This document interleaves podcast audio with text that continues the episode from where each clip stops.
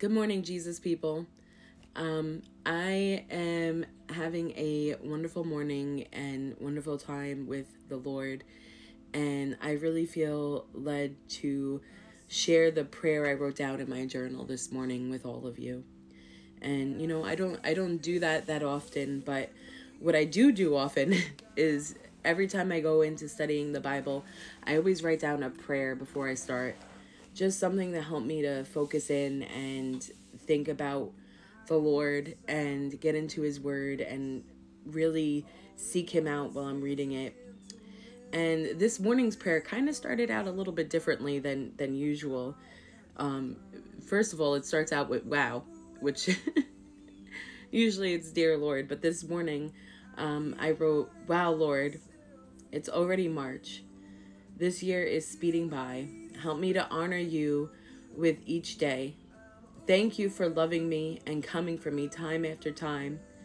I know I am lovable because you have loved me so well and continued to pursue me since the day I met you.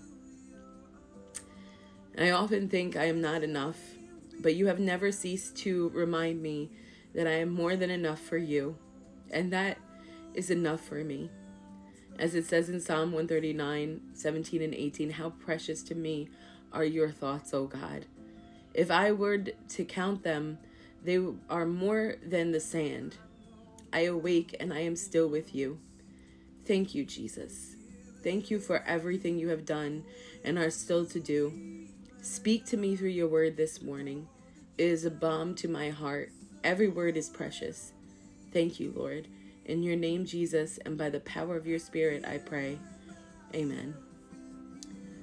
So, I just really wanted to share that with you. If any of you are feeling like you're not enough, or you're feeling um, like God is not thinking about you, remember how precious His thoughts are towards you, how often He thinks about you. I mean, He thinks about us so often that we wouldn't even be able to count the amount of times we have crossed his mind. And I'm so thankful for that. I'm so thankful that he's a God who pursues us even when we are trying so hard to run in the opposite direction.